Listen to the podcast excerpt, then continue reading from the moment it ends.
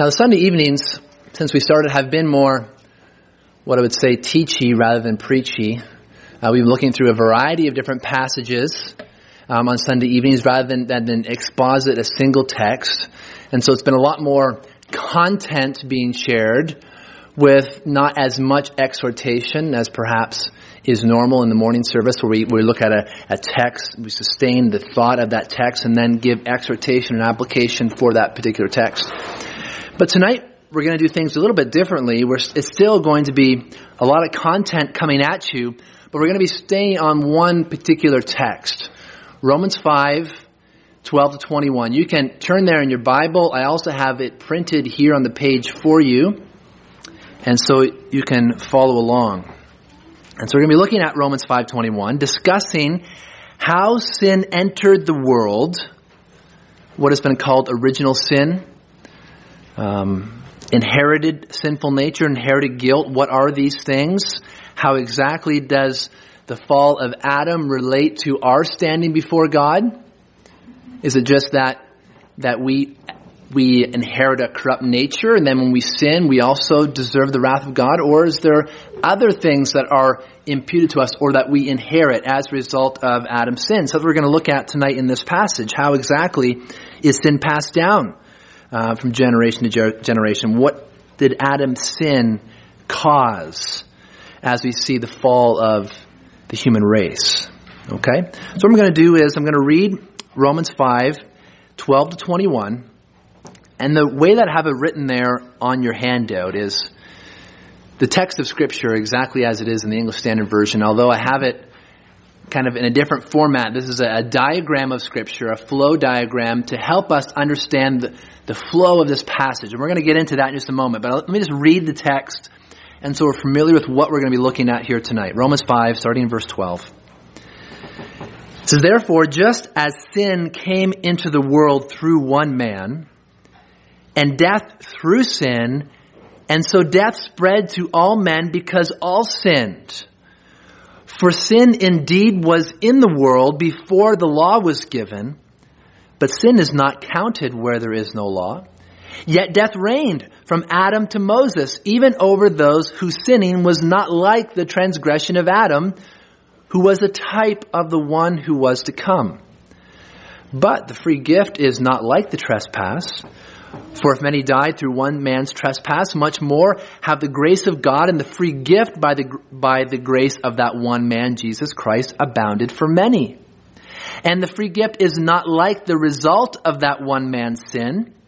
For the judgment following one trespass brought condemnation, but the free gift following many trespasses brought justification. For if, because of one man's trespass, death reigned through that one man, much more will those who receive the abundance of grace and the free gift of righteousness reign in life through the one man, Jesus Christ. Therefore, as one trespass led to condemnation for all men, so one act of righteousness leads to justification and life for all men. For as by the one man's disobedience the many were made sinners, so by the one man's obedience the many will be made righteous.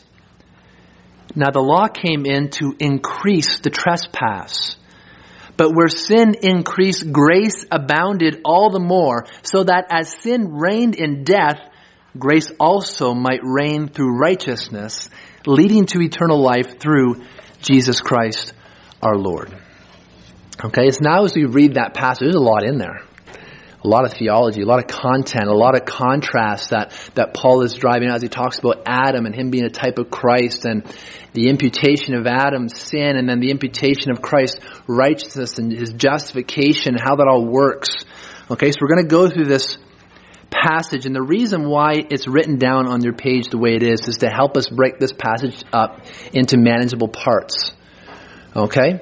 What is the main point of this passage? Now, before we look at those parts that I've divided the text up to help us, I just thought we we just read this passage here, 12 to 21. It's always helpful to read the larger context. So I'm just going to read to you in Romans 5 verses 6 to 11 to see why Paul is getting into this discussion. He's got a therefore in verse 5, verse 12, Romans 5, 12. So why is he getting there? Let me read Romans 5, starting in verse 6 down to verse 11. He says, For while we were still weak at the right time, Christ died for the ungodly. For one will scarcely die for a righteous person, though perhaps for a good person one would dare even to die. But God shows his love for us in that while we were still sinners, Christ died for us. Since therefore we have now been justified by his blood, much more shall we be saved by him from the wrath of God. For if while we were enemies, we were reconciled to God by the death of his son, much more, now that we are reconciled, shall we be saved by his life. More than that, we also rejoice in God through our Lord Jesus Christ, through whom we have now received reconciliation.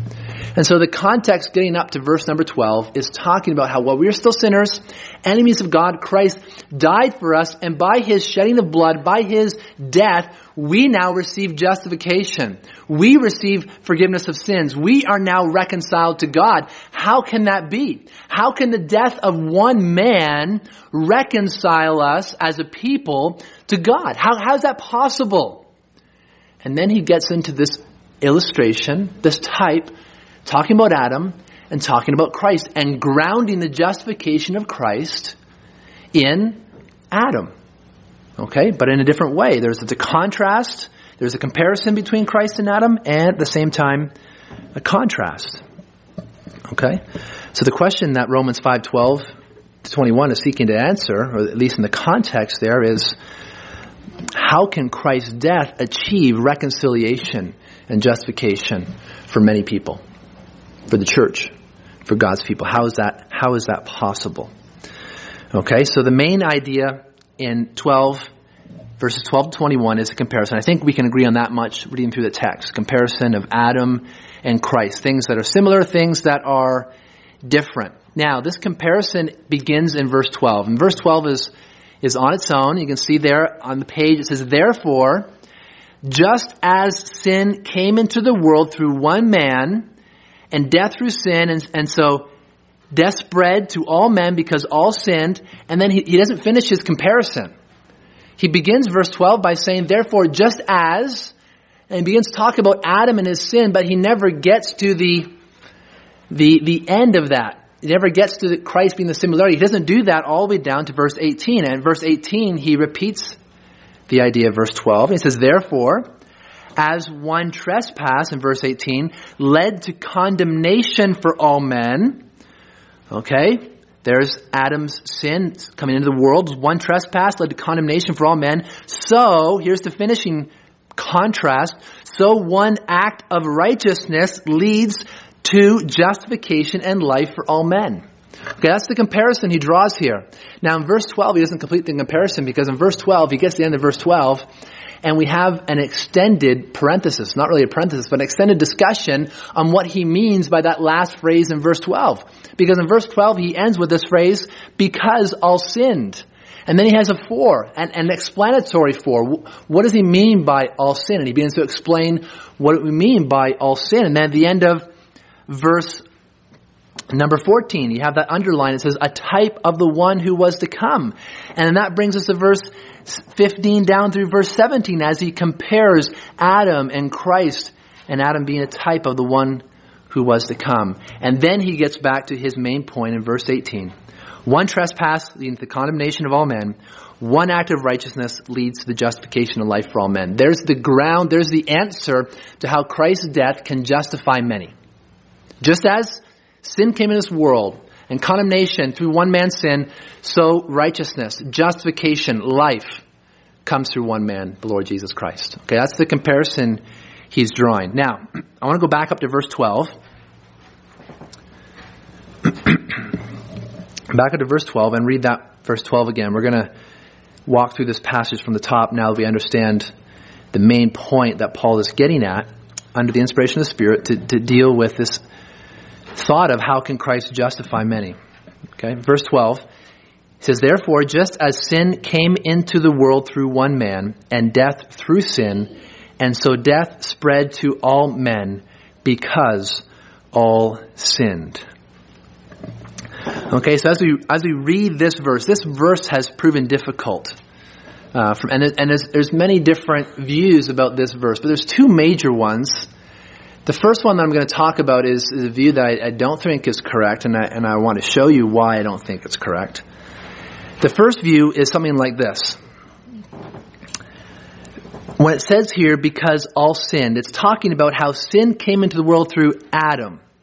And then through Adam, death and sin spreads to his progeny. Those who have been born in the likeness of Adam now inherit a sinful nature. And because they've inherited Adam's sinful nature, whenever they sin, they are now going to die. They're now going to suffer the ill effects of sin. They're now going to face God's condemnation. Now you might be listening to that and say, what's wrong with that? That sounds exactly like what I believe. Okay, but what I want to show you is this is not quite what this text is teaching here in verse number 12. Okay? It doesn't, it doesn't go far enough.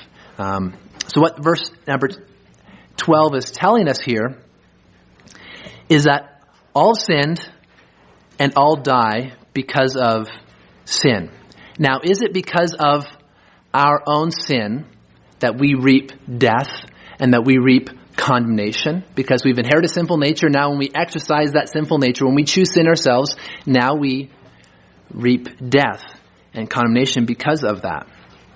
Okay, that's one way to look at this verse. But I want to show you from this text why, why I don't think that's what verse 12 is teaching here. Let's look at verse number 15. Verse number 15, it says this Many died through one man's trespass. Okay, many died through one man's trespass. Death came upon many because of Adam's sin. Now, verse 16. The judgment following one trespass brought condemnation. One trespass brought judgment and brought condemnation. Verse 17. Because of one man's trespass, death reigned through that one man. Okay, and then verse number 18. One trespass led to the condemnation for all men. And verse 19. One man's disobedience. The many were made sinners. Okay, so the passage is quite clear. Death, condemnation, guilt came to all because of Adam's sin. Okay? That's an important point to remember here. Death and condemnation come to all, not because we commit the same sin as Adam did, but because we inherit. Um, and we'll, we'll get, uh, I'm getting ahead of myself here, but, but Adam's sin affects us all in terms of its condemnation, in terms of its result of death. Okay, and he explains that in verse 13 and 14. Okay, because look at verse 13 and 14 has he explains because all sin. How did we all sin? How do we all reap this condemnation? In verse 13 he says, for, an explanation, for sin indeed was in the world before the law was given. But sin is not counted where there is no law. Yet death reigned from Adam to Moses, even over those whose sinning was not like the transgression of Adam who was a type of the one who was to come. So what he's saying here is that Adam was given a commandment. Don't eat of the tree in the midst of the garden because the day of you eat of it, you will surely die. That was a law given to Adam. He was expected to obey that and he disobeyed that and that was his sin. Now, he says the time of Adam and time of Moses, there was no law given of God because Moses brought the law, the old covenant. But he goes, see in that time period, even though there was not a law like Adam in terms of don't eat of that tree in the middle of the garden. There was not a law like the Mosaic law. People still died. They were still being judged because they still were sinners. And so even though there was no law and sin is not counted where there's no law, they have inherited sin and condemnation and death because of Adam's one sin. That's his point here in verse 13. That these people died condemnation because of Adam's sin. Now he mentions at the end of verse 14 that Adam was a type of the one who was to come. Okay, and we'll get to that just in a moment. But we must realize here is that death is not natural. Okay? Death is a result of sin. You know, death is a result of sin. And, and this passage is saying death is a result of Adam's sin because death spread to all men because of Adam's transgression. Okay? So we can't say, because of what it says in verse 13 and 14, that we've inherited just a sinful nature from Adam, and then when we exercise that sinful nature, then we reap condemnation and we reap death because of it. Because Paul's argument in verse 13 is there was no law, and they were still dying. They were still sinners. And that shows you that they were condemned because of Adam's sin. Okay? And so that is the, the correct way to see verse number 12 when he says that death spread to all men because all sinned. What he's referring to here is that there is a union between us and human beings and Adam, such that when Adam sinned, we all sinned. Such that we all receive condemnation. We all inherit guilt and death because of Adam's sin. Okay? And that comes out as we read verses 13 and 14. At the end of verse number 14, he says that Adam was a type of the one who was to come. Okay, here speaking of Christ.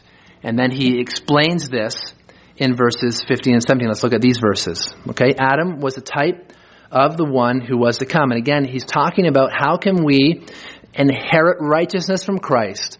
And he's drawing a parallel to how we've inherited guilt from Adam. Because Adam was a type of the one who was to come. There's a similar representation of Adam and Christ. And he says in verse 15, but Okay, he wants to make a clarification. This type is not parallel in all of its ways.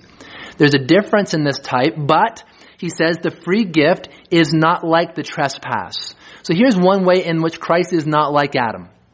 The free gift is not like the trespass. For, what does he mean? For if many died through one man's trespass, talking about Adam, much more have the grace of God and the free gift by the grace of that one man, Jesus Christ, abounded for many. Okay, so the free gift is not like the trespass. Trespass condemnation. Christ's free gift brought reconciliation and life. And then verse 16, another contrast about Adam being a type of Christ. Verse 16, and the free gift is not like the result of that one man's sin. Okay, another example where Christ is not like Adam. For, he's explaining himself now, for the judgment following one trespass brought condemnation, but the free gift following many trespasses brought justification. For, if because of one man's trespass death reigned through that one man, much more will those who receive the abundance of grace and the free gift of righteousness reign in life through the one man, Jesus Christ. Okay? So how is Adam like a type of Christ? How is he a type of the one who's to come? We are all sinners in Adam because we are represented by Adam. We, are in union with Adam. Okay, we're, we're, descendants of Adam, not just physically, but also spiritually, where we have sin and guilt imputed to us. We inherit not only a sinful nature from Adam, but we inherit guilt. We inherit condemnation. We inherit death from Adam. And that is how Adam is like a type of Christ. Because at, by Adam's sin, the many were made guilty. And then by Christ's one act of obedience, the many were made righteous. Okay, the same thing is going on. We are either Adam's, or Adam is either our representative, we're in union with Adam, or we're in union with, union with Christ. And Christ is our representative. And so it's through this idea of representation that sin has passed to all of mankind. Not just its effect, not just its nature, but also its guilt and its condemnation and its judgment of death.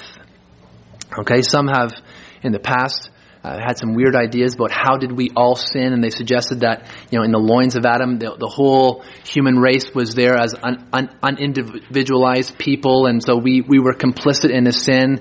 Or this talk about how the seed of Adam um, passes down this guilt and the sin, and we actually it's a hereditary trait, and because Christ was born of a virgin, he did not inherit that sinful nature, and none of those things are in Scripture. But what Scripture says is that sin and its condemnation and its effect is actually imputed to us. by God. Imputed to us because of the curse. Imputed to us because Adam is our representative as a human race. And he functions here as a type of Christ. Adam is obviously the first Adam. No one came before him. In 1 Corinthians 15, Jesus is called the last Adam. He's also called the second Adam. So there is Adam, there's no one between him, and then we have Christ. The second Adam, again, no representatives in between, and the last Adam, no representatives after. We're either in Adam or we're in Christ, which is what Paul's argument here is in Romans. When he talks about being in Christ, he talks about being in union with Christ, having Christ as your representative, being justified. Okay? We are in union. Christ is our representative. He's our covenant head. He's the one who has died in our place on our behalf and he represents us before the Father. So either Adam is a representative and through Adam we receive condemnation or Christ is a representative and through him we receive justification.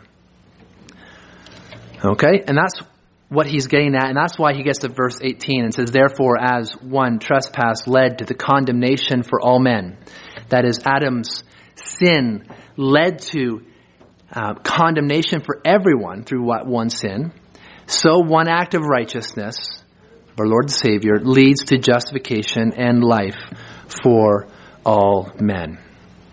Okay? Now, for those who would contend, that doesn't sound very fair that Adam's sin would be imputed to us or his guilt would be imputed to us. They interpret verse 12 as saying that death spread to all men because all sinned in that we've inherited sinful nature. And so when we sin, then we receive condemnation. Then we receive death because we are the party that is sinning. The whole problem with that is it rips the heart out of this passage. The whole reason why Adam here is used as an example is that Christ can be our representative and we can receive justification through him vicariously. If we stand or fall based on our own sin, in terms of, you know, you were going to inherit Adam's condemnation or not based on our own actions, well, Paul's analogy here is going to break down, and actually Paul's analogy would then be, well, we're going to stand and fall before God based on our own actions, because how can Christ serve as our representative? And so the whole point of this passage is that Christ can serve as our representative. We can be justified vicariously through his death because we have been um, represented here by Adam and we've received condemnation and guilt and death through that one man's action. That's the whole point of the passage. Okay, this is a good news passage, not a, not a bad news passage. All right, we don't stand and fall on our sin alone, but rather we are represented by Adam or by Christ. And that's the point of this text. Now, in verse 18, it mentions all men. It says, One trespass led to the condemnation for all men. And then it says, so one act of righteousness leads to the justification and life for all men. Okay, what is he talking about there? If, if Adam's sin affected every single person, then certainly Christ's death affects every single person. And so therefore we have universalism. But we know the Bible doesn't teach that. So what does this mean then? Okay, it seems much, um, because the Bible doesn't teach universalism, that is, everyone's going to be saved, it seems much better as you look at this text as those who have Adam as their representative, all men who have Adam as representative are going to reap condemnation and death. And those who are represented by Christ are going to have justification and life. That is, for all in Adam, they will die in their sin. For all in Christ, they will live and be justified. And that's what verse 19 says. For as by the one man's disobedience, the many were made sinners, so by the one man's obedience, the many will be made righteous. And who are the many be made righteous? Go back to verse 17. For if because of one man's trespass death reigned through that one man, much more will those who receive the abundance of grace and the free gift of righteousness reign in life through the one man, Jesus Christ. Okay, not universalism. Those who receive the grace of God through our Lord Jesus Christ, coming to Him, repentance and faith, will receive justification, forgiveness of sins. Okay. Now, you can turn to the back half of that page. We've hopefully answered some questions about that text. Now, I want to look at and just reiterate some of the truths that we saw in that text. Okay, so what do we inherit from Adam?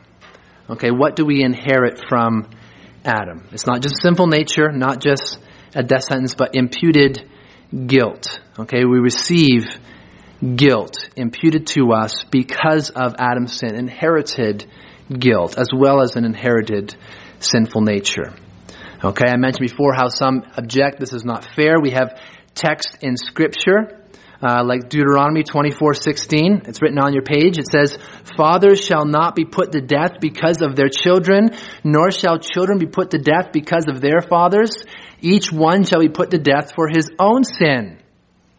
So how do we respond to a, a text like that? That seems to say, no, the, the son cannot bear the weight of the sin of the father.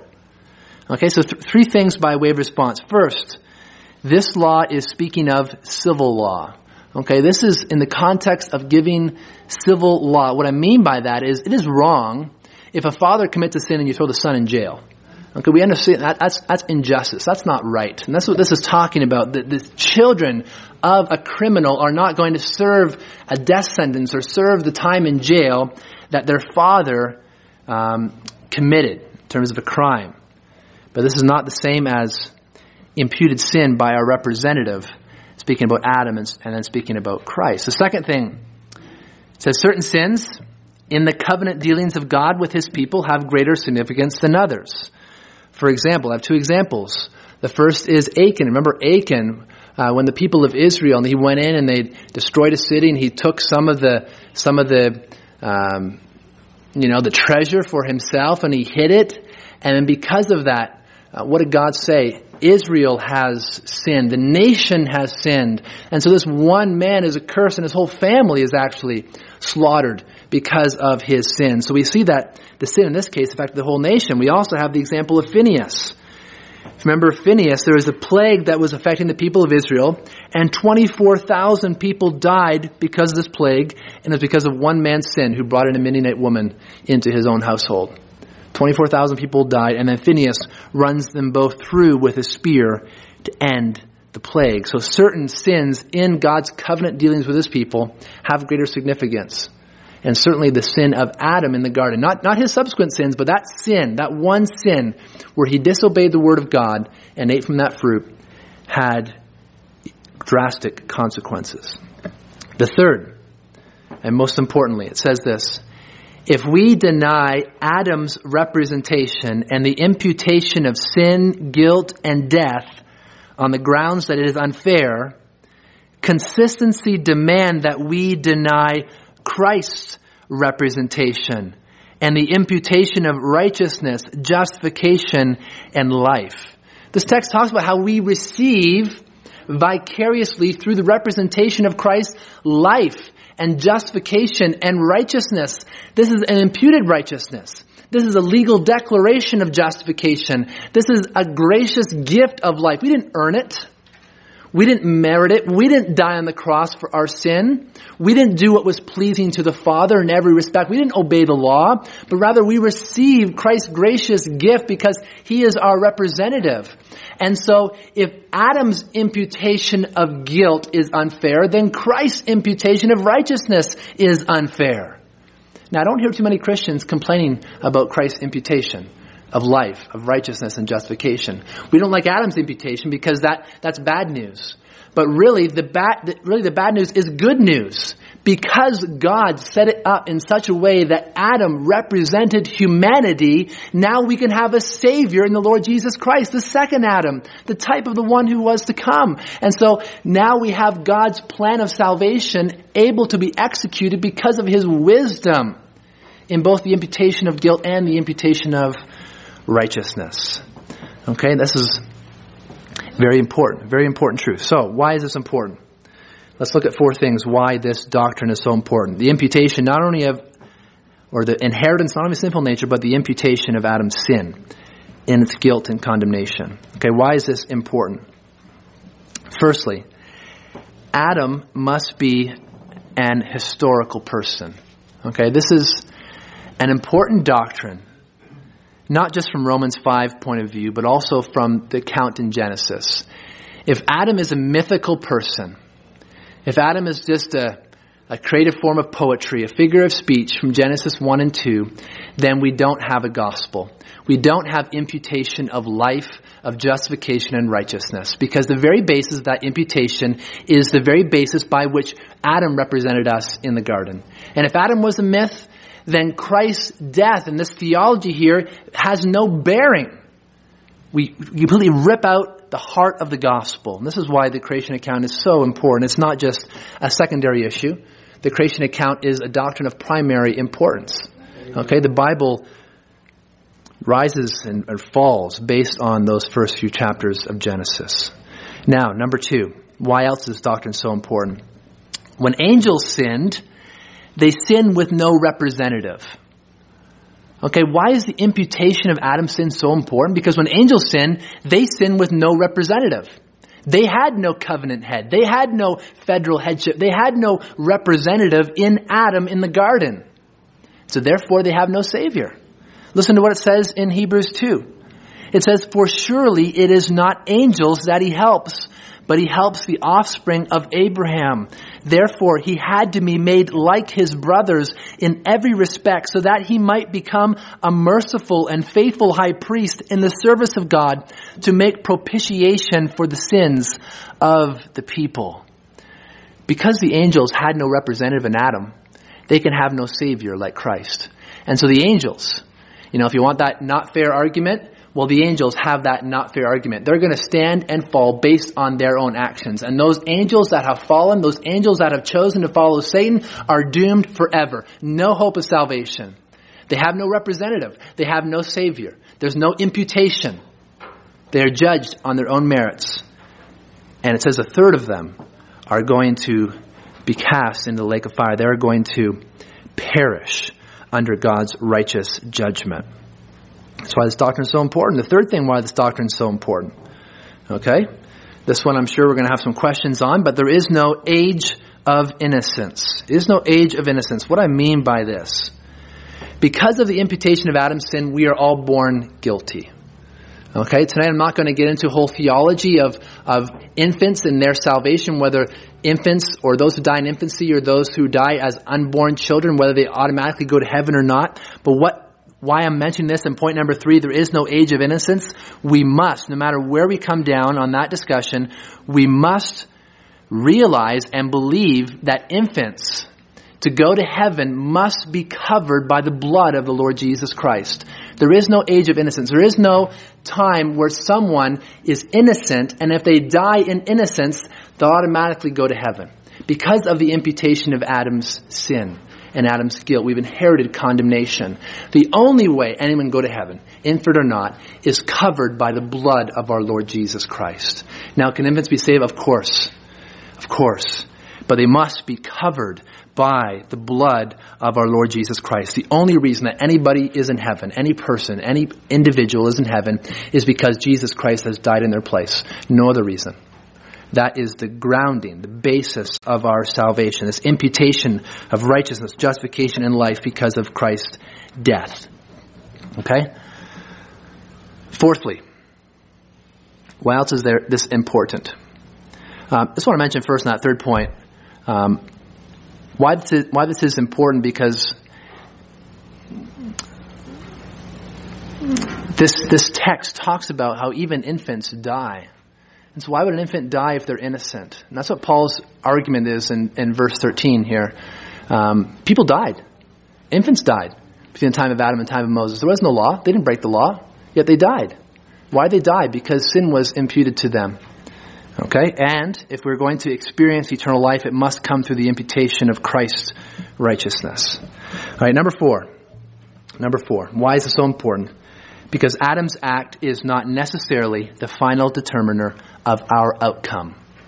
Okay, Adam's act is not necessarily the final determiner of our outcome. If we fell by a representative, if we've received imputation by a representative, a guilty verdict, condemnation, we can also receive a not guilty verdict, a righteous, a justification because, through a representative. And so since God placed on our account alien guilt from Adam, he can place on our account alien righteousness in Christ. Without one, there is not the other. Okay, as I mentioned before, this passage is not bad news. It's a description of why and how God can save us. and how Christ's death can achieve the salvation of many is through his vicarious death, through representation, through imputation, which is the very heart of the gospel. Now, as a, another, another side here before we end, if, if we deny the imputation of Adam's sin, and, and, and sadly many evangelicals today deny it, um, even after it was, it was uh, held to so tightly by the reformers. Um, even though many evangelicals say deny it, we're actually, if we deny the imputation of Adam's sin, we're actually walking a step closer to the heresies of the Roman Catholic Church and to their false doctrine because they believe not in imputation. They believe in an infusion of righteousness. So we stand and fall on our own merit. So what, what did Christ achieve for us? He infuses us with righteousness such that we merit our own salvation because of righteousness that has been infused in us. And why do they believe that? Because they go to this text and they say it's the same way with Adam. We were infused with sin from Adam. And, and because we sin now, we receive condemnation. And the reformers, and evangelicals throughout, throughout history who've clung to the gospel of Lord Jesus Christ have recognized the imputation of Adam's sin.